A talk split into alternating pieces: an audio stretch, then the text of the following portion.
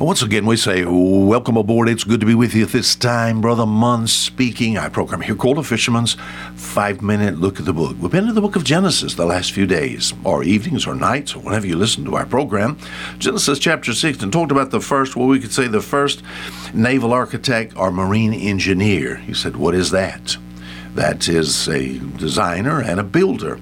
And reason I use those words is because this is my son's occupation. My son, his name is as mine, Andrew Mund.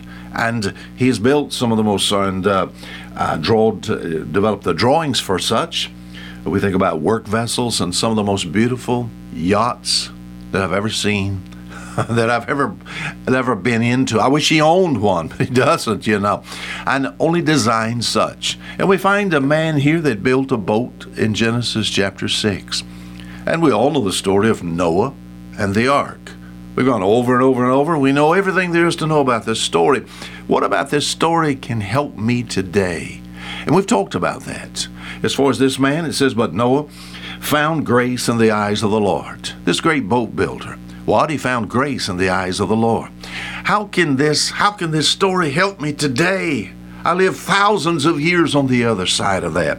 What is here to help me today? Well, I can say this. We've talked about this week Noah walked with God when it was horrible. He walked with God amidst evil surroundings.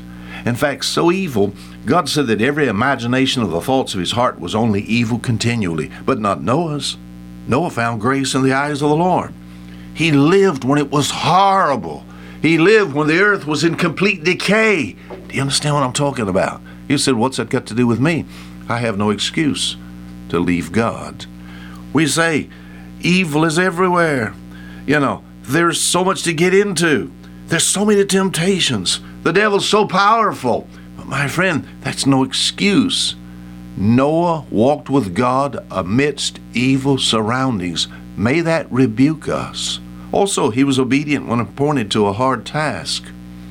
God said, Make thee an ark of gopher wood. Just impossible. I just think about it for a moment, just impossible. You said, Why? Do you know how big this thing is? 450 foot long, 75 foot wide. These are approximates. 45 feet high. Just, they're just, I, I would have just heard that and said, There's no way. There's no way. There'd be no way if he could just maybe go to Lowe's and Home Depot, that's lumber yards in the area that I live in, and just pick up the lumber and put it together. He still couldn't have done it, my friend. But he had to go and harvest the lumber. Can you imagine the tools that were involved? We think about he and his sons or whoever helped him build this. Can you think about what it would take just to take and just put some pieces of lumber together? 450 foot long, yet he was obedient to a hard task. What about me and you? What's God told you to do? What does God demand of you? Huh? if Noah could do the impossible, my friend, we at least can do those things we know God wants us to do. I need to live for Him every day. I need to live clean before Him every day. I need to speak of Him often before people. These are tasks that's easy and yet we we're not obedient in an easy task. That's that's a hard task. So the story here rebukes me. Let me end by saying this as far as Noah. Noah was faithful to warn his neighbors of impending judgment. What is it? The book of let's see, the book of Second Peter, chapter 2, verse 5. The Bible says, And spared not the old world, but saved Noah, the eighth person, a preacher of righteousness. A what? Yeah, I bet you didn't know that. Noah was a preacher. No, Noah was a boat builder, but he was a preacher too. When he preached, I do not know. Maybe he got to the end of the week. Maybe that special day, we think about that Sabbath day.